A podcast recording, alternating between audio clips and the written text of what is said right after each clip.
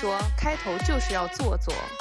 我帮子讲个嘞，妈妈的指导思想是。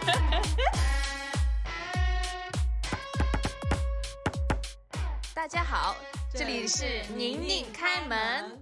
你说你作为你们那你作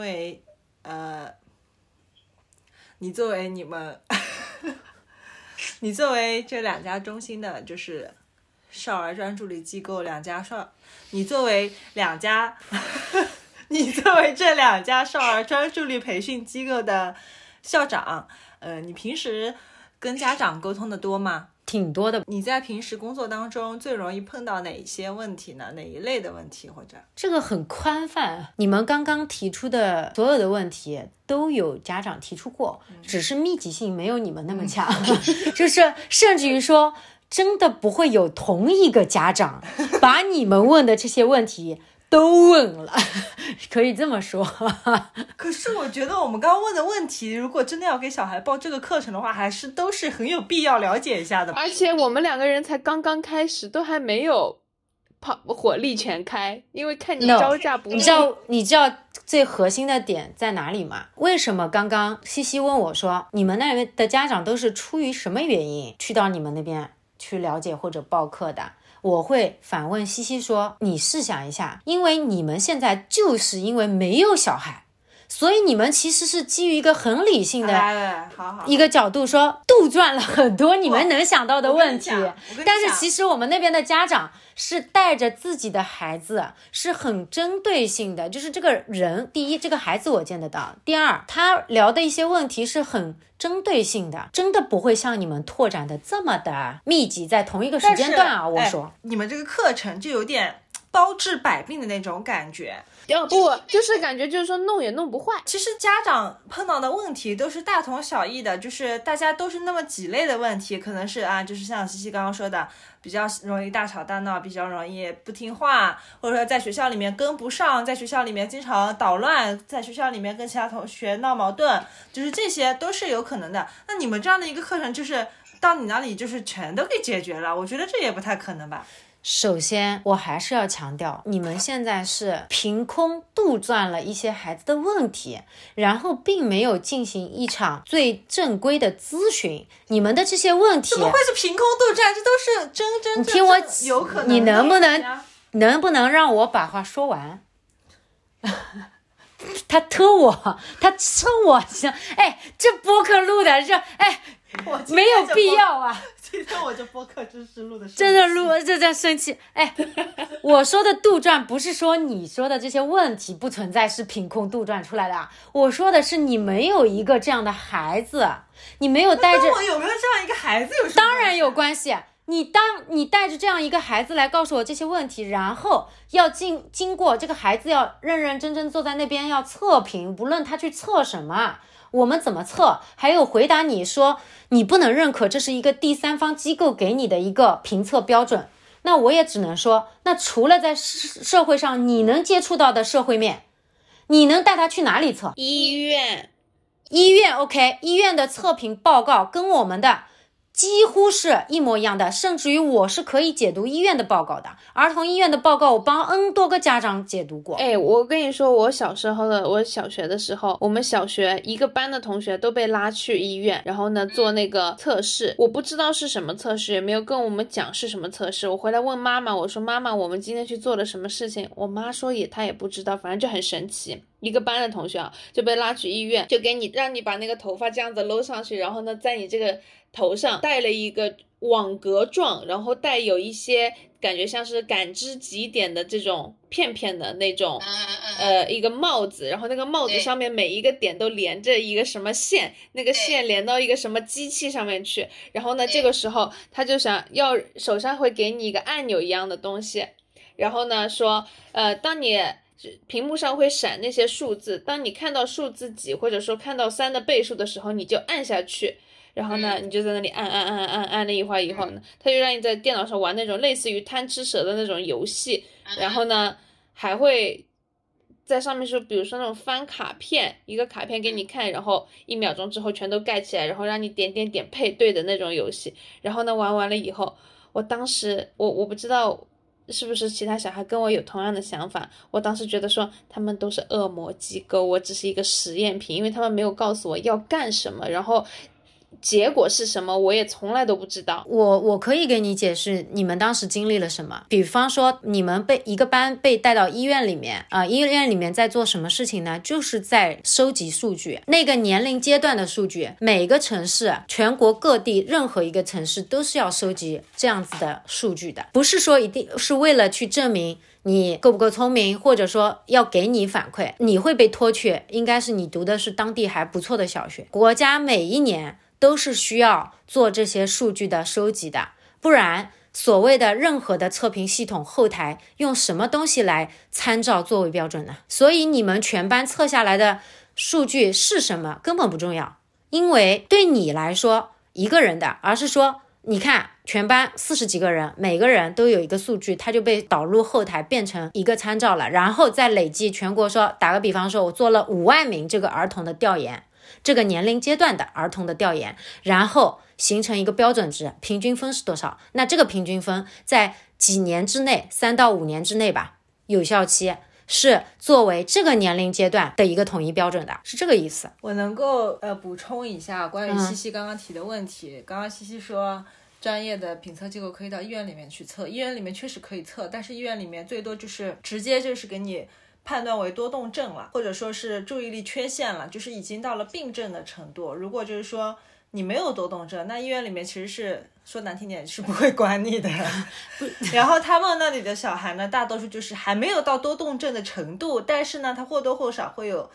某一个方面或者某几个方面的问题，所以才会到他们的机构那里去寻求帮助，也可以这么理解吧。所以如果说那就那你刚刚说我们因为没有这样一个小孩，所以我们并不能理解这样的心情。我小时候是有多动症的，如果说我觉得这个跟心情没有关系就比如说开开是我的妈妈，然后呢她带着我一个有多动症的小朋友。你小时候真的有多动症啊？被确诊吗？确诊啊，就是我在教室里是坐不满5分钟的。哇，我今天第一天知道，就是上课的时候我会站起来。你为了录播课牺牲也太大了吧。我会站起来，然后到处走，然后到处跑，然后根本没有办法在那个座位上坐着听老师讲课的。你一开始为什么不说？我讲过啊，所以说我后来有自己在默默的玩拼图啊。今天录播课一开始为什么？你那个时候是，所以你刚刚描述完这一切你想说什么？没有，我只是我妈怀疑没有医院确诊啊，就乱难聊，就难聊在这个点，就是你妈如果，我觉得你在骂人如果在你那个年纪，你那是多大？幼儿园 OK， 在你幼儿园的时候，如果市面上就已经有了类似我们这样的机构，可能你妈妈就会带着你，因为她怀疑嘛。我妈妈不会的。那她是基于什么呢？她觉得你大会好的。你大概什么时候这个情况开始好转？到小学1、2年级的时候会好很多。就是小学1、2年级正式上课了以后，我还是有点坐得住的。一方面是我觉得上课还挺好玩的，主要是那些东西我都可以很好的 take in， 然后我就一直是属于非常轻松的在上小学的一个状态，所以我觉得还挺好玩的，就这个症状没有这么严重。主要现在小朋友在学校里面学的东西真的太难了，其实根本已经超出了他们那个年龄阶段的认知。就是我办公室里面有一个同事，他小孩正好在上小学1年级，他说他每天回家辅导小孩的作业，自己看了完了那个题目都要读个2、3遍，就脑子里面绕一绕啊。可能要上课的是你同事吧？不是，他就是其实他想考的东西本质还是很简单的，可能就是10以内的加减法，但是他会把那个问题问得很绕，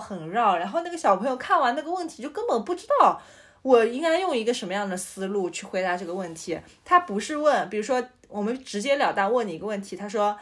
小明有3个苹果，小红有5个苹果，那小红比小明多几个苹果呢？那这样的问题就很好回答，对不对？他一定要问小明有 X 个苹果啊，小明有一些苹果，小红有一些苹果，他们俩的苹果加起来一共是多少个？他们两个苹果减掉是多少个？那你觉得小明有几个苹果呢？然后就会很绕，会让小朋友觉得说这个是为什么要来为难我？我还只是一个孩子，我已经被你们牵得很难回到本来说的那个话了，那不重要，我们按照顺序聊吧，不然听众听得更晕。像西西说到他妈妈在他幼儿园的时候，那个时候妈妈呢有点怀疑他是多动症，一个角度呢是有一类家长是会带着孩子去寻求一些帮助的，因为比较焦虑，那他妈妈呢可能是出于 OK 比较淡定的，没有把他往这个方面引，这个映射到现代的孩子的这个阶段呢，我接触的人群当中啊，为什么现在医院的测评报告6周岁之前都不会给孩子定性，直接说判定你为多动症、自闭症或者说那个孤独症，这些症状只会给出叫疑似或者说一些偏向性，也是基于你还没有定性，对，还有发展的空间和时间， 对，所以这个也证实了有些孩子大一点他是会好的，以及也是跟家长他当时所要求说，比如说西西刚刚讲到一个很精确的点，说我那个时候我一个人我在教室里坐不住超过5分钟，对吧？并不是每个孩子都这样，那么他的妈妈就会觉得说，哎呀，我女儿为什么这样？但其实你要真要论科学一点的话，幼儿园的孩子就是坐不住，他坐不住超过5分钟很正常，第一可能它是正常的，第二你还说的在我们这个专业里，如果你到我这边来，我这一类的家长我会第一反应告诉他，你这个孩子在同龄人当中是比较聪明的，而且他其实是比较外向，他的性格可能偏外向的会有这种可能性。第二，他的能动性比较强，就是他的主观能动性比较强，他对什么东西都比较好奇，什么东西都比较敏感。那这样的孩子，他确实也是不会就是安安稳稳坐在那个地方的，因为他对什么东西都好奇。那如果又要论到说啊，有些家长甚至会跟我讲说啊，那还有什么可好奇？他的幼儿园天天去哦，那不是的。他每天飞过窗边的鸟的叫声也不一样呀。我觉得这一点你说的是很有道理的，这一点我是能理解并且赞同的。对，然后被夸了突然也不会讲了。也不会讲，就是所以说还是回到那个问题，什么样的家长会到我们这边来，都是基于他当时他觉得他的孩子哪里，他们也是来解惑的。我们会通过专业的测评、专业的讲解告诉他，你的孩子现在出现这些你看到的肉眼看到的这些表现到底是因为什么。要不这样吧，你给我们举一个真实的案例好不好？最近你印象比较深刻的一个孩子，他家长是因为什么原因，然后过来一系列你是怎么样，然后最好呢是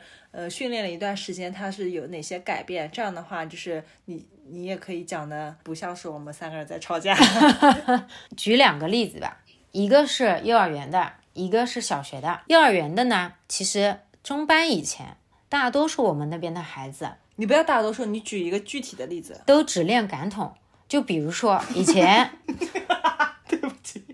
他的半句话没讲完立马打断，然后发现后半句不是自己想的那样的。那今天难聊就难聊在这个地方。我们那边幼儿园中班以前的孩子大多数呢就只练感统，为什么呢？因为那个时候他们可能没有更多的学习压力。我们以前有一个，他是幼儿园小班，这个孩子什么情况呢？他是平时在家里，家长就只觉得他内向，不觉得有什么太多问题，他语言不多，反正上幼儿园他也不是那种说是特别小龄，他是属于正常年龄，不算偏小。那一进幼儿园之后呢，老师就反馈说这个孩子不说话，你跟他讲什么他都没有语言，然后呢没有主动表达，他跟同龄的比他大的都是这样。然后他，你说他玩吧，也他的社交属性吧也是有的，比如说他也能跟小朋友一起做游戏，不孤僻，但他就是不说话。因为这个原因，老师经常找家长，那他就来找到我们了。像我这种话多的也要找家长，话少的也要找家长，老师好闲哦。是你们问的，我们那里有一个什么孩子，急、发脾气、哭，不能正常的交流，没有正常的指令性。他妈妈们呢，并没有说觉得自己这个孩子真的怎么着了，但是呢，就想知道一下是不是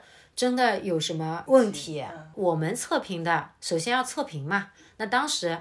测下来呢，这个孩子他确实是语言发育，那从他的表现来看，那他在学校不讲话，在我们这边肯定也不讲了。从表现上来讲，肯定是语言发育迟缓，没跑。但是呢，最深层次的原因呢，问了一些他们的育儿、带养这么多年谁带的啊，主要的家庭成员，包括平时家里的一个交流方式。因为测他不光是测孩子的表现，还要跟家长聊一些带养方式。那经过这些的很多的背景分析嘛，确实这个孩子他其实他的很多的主动语言，其实在他1岁半到2岁那个语言爆发期的时候，其实是就是没激发得出来。因为家里外婆带、妈妈带的比较多，这两个人是主要带养人，这两个人都是话痨，并且是那种强势型的话痨。孩子稍有要开口的，他们都是打断型的。对不起，我感觉你在影射我们两个人。你们能有这种自知，我也是没办法。都是那种打断型的、指责型的。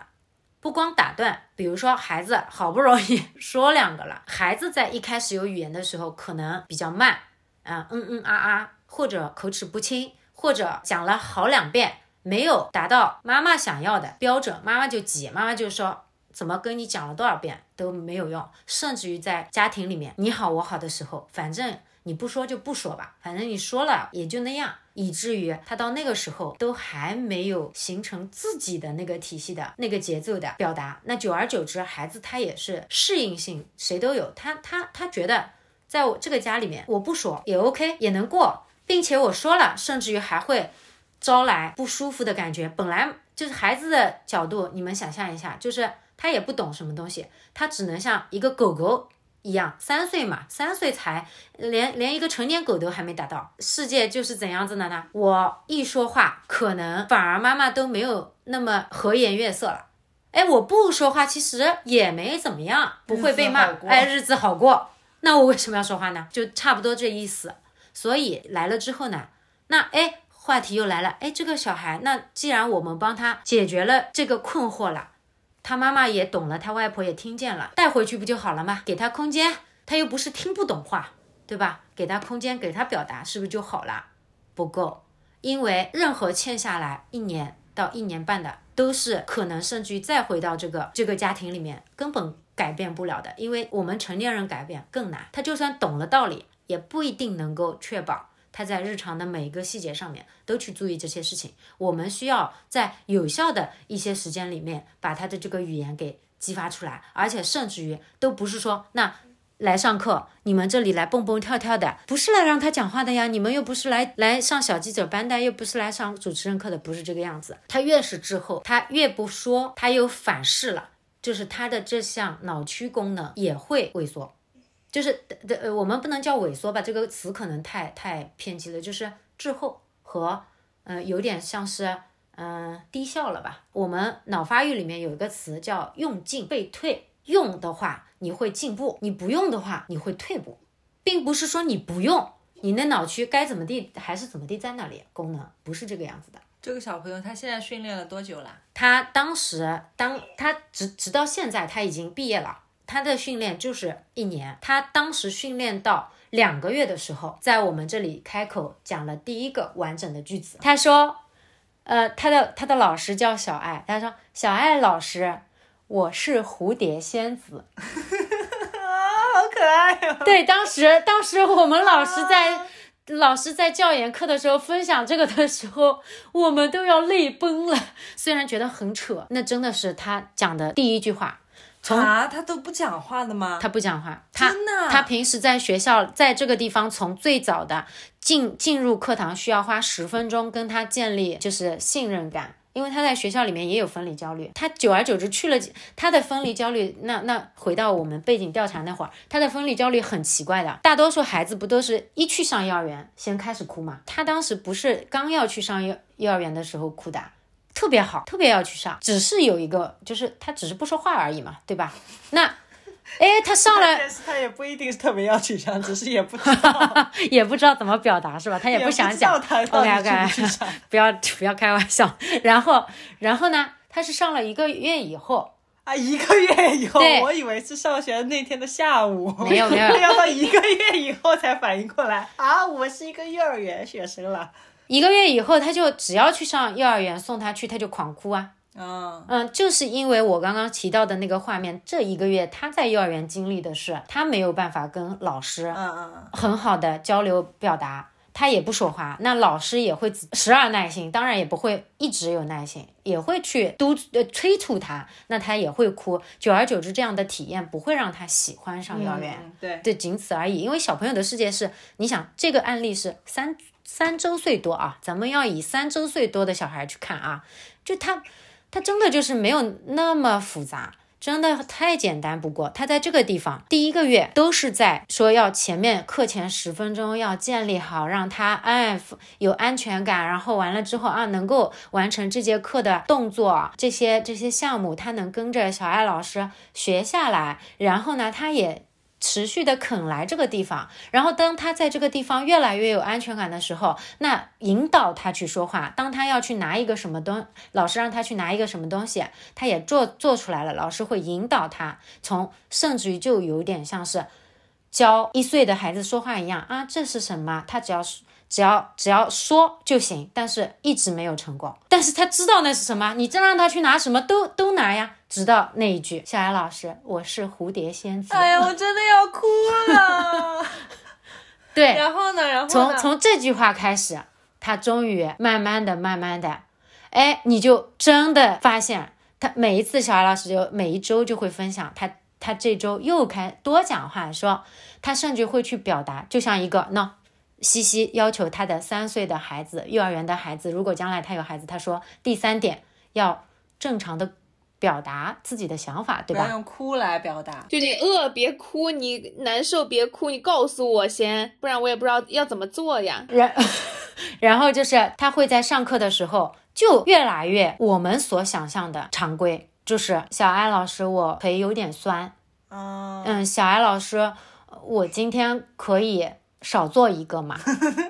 等等，就是他在家里和在幼儿园呢，有一次他见到他妈妈，大多数他都是扑过去，哎呀不讲话就跟着走了，也不会说老师再见。这第一个月自从那句开始正常在课上讲，他就会见到他妈妈，妈妈3颗星，就是这叫主动语言就是并不是说你让他你问他答，他是已经丢失到连答都没有。你刚刚这个没有录在音频里面OK， 他指着他手上贴的，因为我们每节课后就培训机构都会给他们奖励嘛，就像小时候老师给的小红花一样的，就贴在他们手背上，然后他们会有自己的本本，就是撕下来贴在自己的本本上累积，所以他就开始第一次跟他妈妈的课后主动沟通是那个3颗小星星，我今天就是，但是他没有，还没有，他对没有更多，然后慢慢的就越来越就是像一个你们想象一个正常的中班的孩子。那他在幼儿园呢？就幼儿园也开始了呀，就因为他一旦知道他就是这样子的，然后再结合，就是我们也会跟他妈妈讲说，在家里更多的让他去那个，然后他也可以他。蝴蝶仙子这个也是有后续的，老师还让他妈妈就是说他提到这个了之后，他妈妈买了一些蝴蝶仙子的绘本啊，有的没的，让他自己去说。所以这是一个小女孩吗？对，是一个小女孩我刚刚也想过我这个问题，我没说是个小女孩我说她是中班啊，小班，对不是，我一开始她讲的所有的我的脑海里都是一个小男孩，我也是然后呢说蝴蝶仙子，我的脑海里是一个很 gay 的小男孩不是，我重讲，是一个很娘的小男孩，但是我们也觉得OK， 你想对你可以甚至在我的脑海里他的形象是有一点点微胖的，哎，对我也是，然后特别是说了小艾老师我是蝴蝶仙子的时候，我脑海中就是那个微胖胖墩墩的一个小男孩白白的对，OK 好，这个案例讲完了。西西刚刚有一个问题要问，你来问吧。哦，对，刚刚就是提到那种分离焦虑嘛，就是我想请宁宁校长来给我判定一下，因为我从小去上幼儿园，长大之后听我妈妈说，她说一开始还是有一些担心的，但没想到把我送过去了以后，我就是妈妈再见，奶奶再见，然后我就大步流星的走了进去，我就完全不带哭的，然后我就是喜欢上幼儿园。你是想问这个是不是不正常吗？对对对对对，就没有分离焦虑是不是有问题？对，因为就是每一学期走进幼儿园的时候，都是班级里都是说是哭成一片，但西西在中间岿然不动，完全不带哭，甚至那种带着疑惑的眼神，为什么他们要哭？首先我回答你，肯定不是不正常，只是说会有分离焦虑的孩子太多了，显得那个不哭的就好像很奇怪一样的。嗯，因为我们大多数孩子都会这样，对吧？都会哭。第二呢，你的这个问题要我来解答呢，就是分两块。第一块，你的妈妈是否有跟你传达过，就是在你上幼儿园之前，她传达给你幼儿园是一个什么样的存在？我相信没有家长会给小朋友传达的是幼儿园里都是吃人的魔鬼，很吓人，那不可能。那这个可能要你自己去问你妈妈了，就是说你在3岁以前是在家里面是一个什么样的状态，以至于你到了幼儿园里面就是没有分离焦虑这件事情。在3岁以前可能是没有多少人陪我玩，因为爸爸妈妈都很忙，然后有的时候待在奶奶那边，然后呢奶奶也不是一个特别好玩的人，然后呢我就觉得在幼儿园里面有人陪我玩。嗯，也就是孩子打小就聪明，就是已经体现出来了，他的好奇心，他对于这个世界的探索欲望，实在是在3岁以前都没有得到满足，然后到了幼儿园，哇，我要去探索这个世界了。对，你说的也是一种原因之一，你自己应该也能体会到，因为幼儿园在对比你日常的生活的场景，幼儿园有同伴，有玩具。很多好玩的东西吸引着你，你没有觉得一定要就觉得有什么不好。我觉得还有一个很重要的，可能西西从小就是得到的安全感还是比较足够的，因为一般有分离焦虑的小朋友也好，或者小狗狗也好，他都是因为没有什么安全感，他到了新的环境的时候，他就觉得这个地方很陌生，他没有办法适应，所以才会有分离焦虑。嗯，这也是原因的之一。而且很神奇，据我妈妈说，我小时候很傻的，说我在幼儿园里面，因为我是那个就是你说的那个小年龄最小的那一个，我一般是年龄都是倒数第几小的，因为我都是卡着那个点进的学校，我就会受那些比我大几乎1岁的小朋友的欺负。然后呢，就是比如说今天这个地方蹭破了，然后这个地方衣服上的小花被弄破了，然后或者是什么纽扣被扯坏了什么的，我从来都不哭。然后也觉得没什么。你们同学好坏哦。哦，对，就是我妈，据我妈说，我还去警告过他们。小朋友怎么这么命啊？那个你也不反抗的吗？小时候我姐姐欺负我，我会咬她的，然后我舅妈还来警告我说，你再咬我女儿，我就把你牙齿全部撬掉。这么狠吗？然后我当时我也很傻，我心想说，明明是你女儿，就是我表姐，明明是你女儿先欺负我的，我只是反抗而已，为什么到你们这里就变成了我是一个乱咬人的小朋友？我那个时候没有这个意识，我这个意识是从初中开始才有的，就是不知道自己正在被欺负，是这个意思吗？是觉得要反抗这件事情啊。我们扯远了，就是你没什么不正常，因为这个都跟我刚刚提到第一点是外界的，就比如说家长对于幼儿园的形容，当然确实不可能有家长会去形容那里是洪水猛兽出没的地方，对吧？但是两种会让孩子就是对幼儿园有什么错觉。第一种是会去形容一些职业的特殊职业的人去吓唬小孩，比如说到时候老师，你以后长大了，你老师来管你，或者怎么样，自己管不了的时候，或者说我要去告诉警察叔叔，就是特指，不叫特殊啊 ，sorry，更正一下，就是特指的职业，比如说有些家长会拿医生去吓小孩，你要是再不听话就要去让医生给你打针了，所以有些孩子就特别怕打针。哎，我跟你讲，你这个我是有发言权的，因为我现在马上30岁了，我都不太敢跟警察说话。嗯哼，对呀，就交警，包括交警，我都觉得好害怕。经常会有，就是成人不经意之间希望代偿的一些威武的力量，就是我自己搞不定了，就比如说开着车不想让他烦，说就很稀松平常的会说，哎，前面交警叔叔来了，我们要被拦下来了，你乖一点，就吓他。对，就是这种给他的心理的映射，然后一种是反作用，一种是从来没有提及过世界上会有幼儿园这么一个你要去集中上学的地方，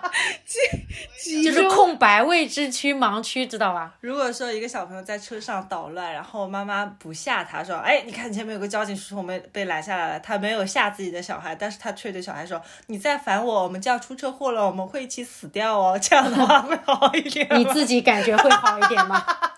就是这种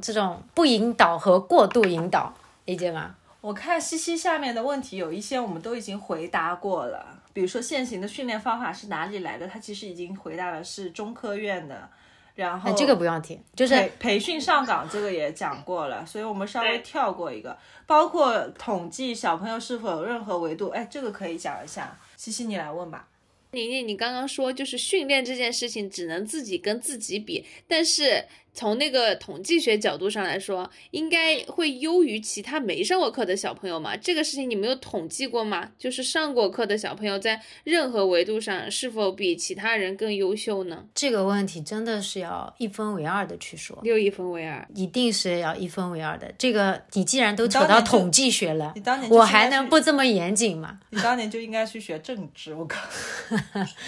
真的是严谨一点讲，真的是一分为二，也对你们再次强调，我们不是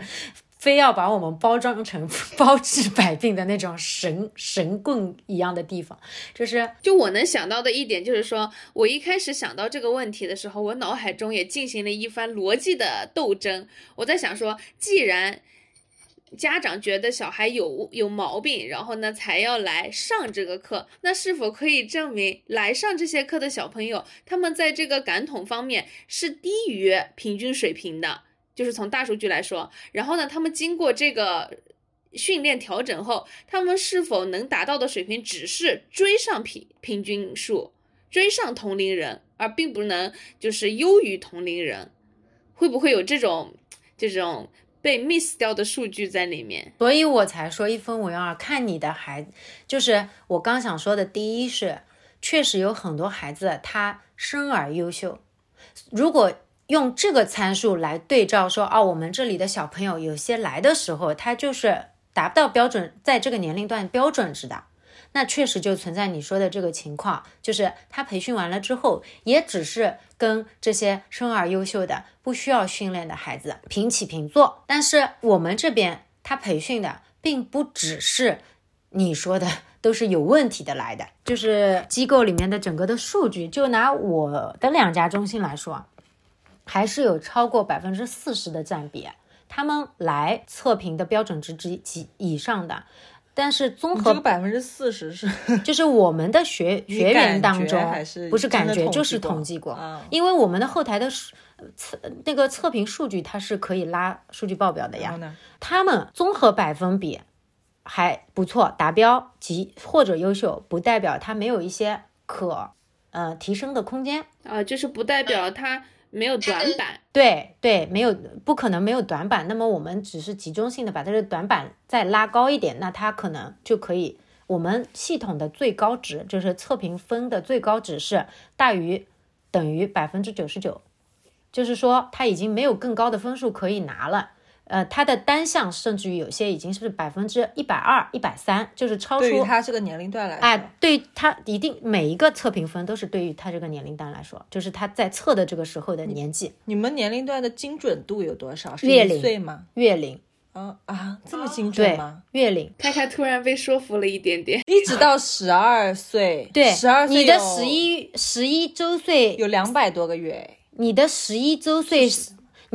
那你12岁的人也不去跟3岁比呀，他没有200多个月的比较维度。不是，我知道，那你们有200多集吗？就是没有200多集。训练的话，你是在同一个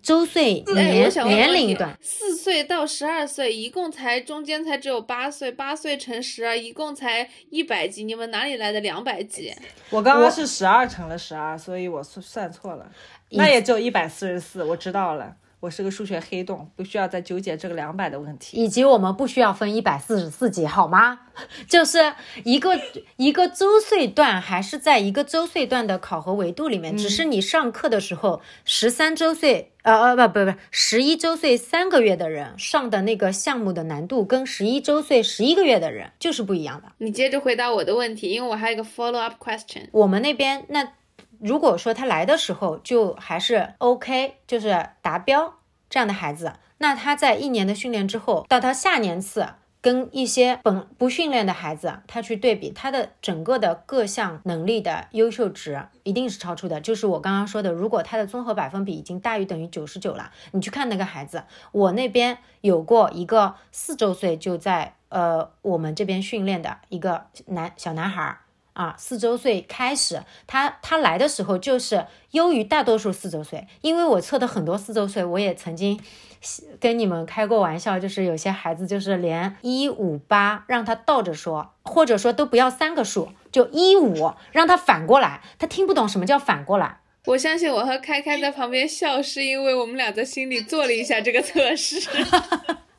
158，你给我就是可能3个让我来倒着说，我可能我还是能胜任的。如果你给我好多个，我都不一定确定我能够完全的全部说。没有好多个那么夸张，它是有标准的。一般倒数的话7、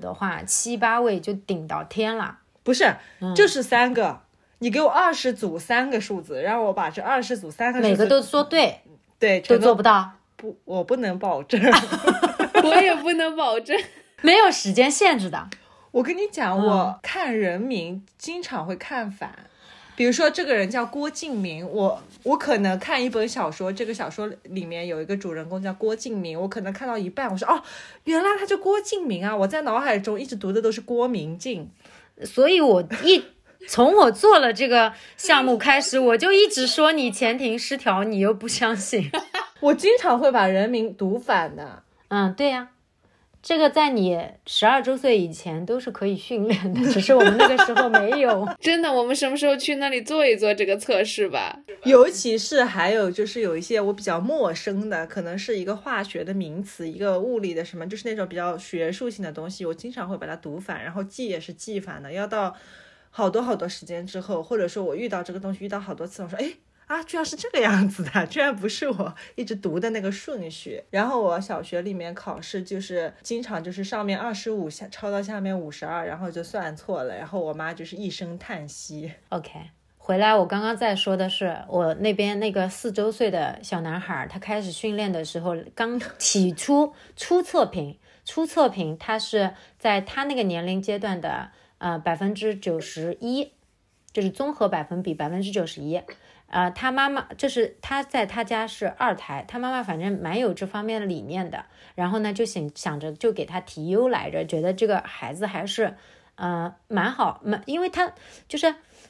记忆力啊各方面都挺好的，家长就希望说他这方面我们好好培养，如果他将来的自主学习能力很强的话，我们就很省心，他哥哥就不怎么省心，是这样想的。然后来了他到5岁半，他第一期就学了，就是他第一个周年次他学了1年半，然后呢他到5岁半的时候，他当时复测是我测的，现在他我手机里都有他视频，我不记得还那个了没，就是他当时的那个水平能达到大多数2年级的孩子的一个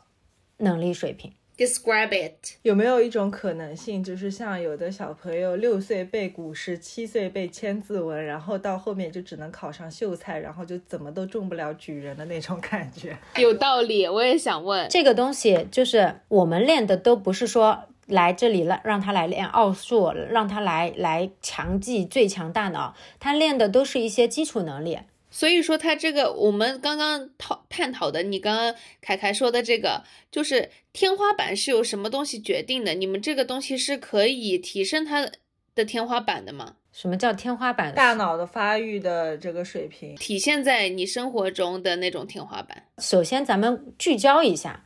这个训练它是训练的你的一些基础能力，然后去提升你其他生活中的语言也好，或者学习中的你说的那种阅读啊什么有些没的，就这些技能的 是提升效率的。有了效率不代表说你一定考上清华，将来如果他要考清华，他专注力能力这些认知力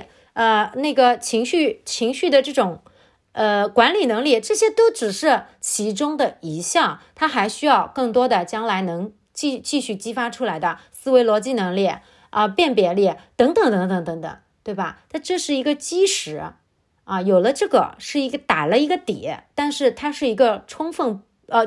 必要不充分条件，是一个充分不必要条件。什么叫充分不必要？充分条件说明这个是一个充分条件，它是在前面的因，后面才有果，只不过这个果倒推不到因，它才是不必要条件。 OK 好。宁宁，你还记得我们有一个播客吗？我记得而且我好像记得上周我们忘记更新了，今天才周周五，就是这周三没有更新这周三对。因为那个播客始终剪也剪不完，然后废话太多。具体的原因是什么我跟你解释一下。其实我生西西的气了。为什么？因为那天我给他打了一个语音，我给他打了个视频，他到今天都没有回我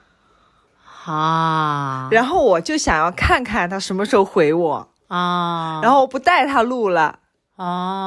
这个要播出来吗？对呀我还要看看他能不能听到这个有挖了一个坑，看西西跳不跳，挖了个坑在这。以及你是想让西西来，就是主动找你说，还是要一定要跟我们一起录吗？我觉得你看到未接来电回电话是一个基本的礼貌。那西西不回你电话这件事情已经很多年了，就是那不代表做人可以没有礼貌。反正不管怎么样，我是西西的妈妈会听到这个。阿姨，我们有礼貌。anyway， 反正还有一小半段，我还没有剪完，然后看看后面的内容能不能用吧。如果不能用的话，我们就要录新的内容了。殊不知，宁宁的工作那一期，上中下分3期绝。对。好，感谢大家收听，我们下期再见，拜拜，拜拜。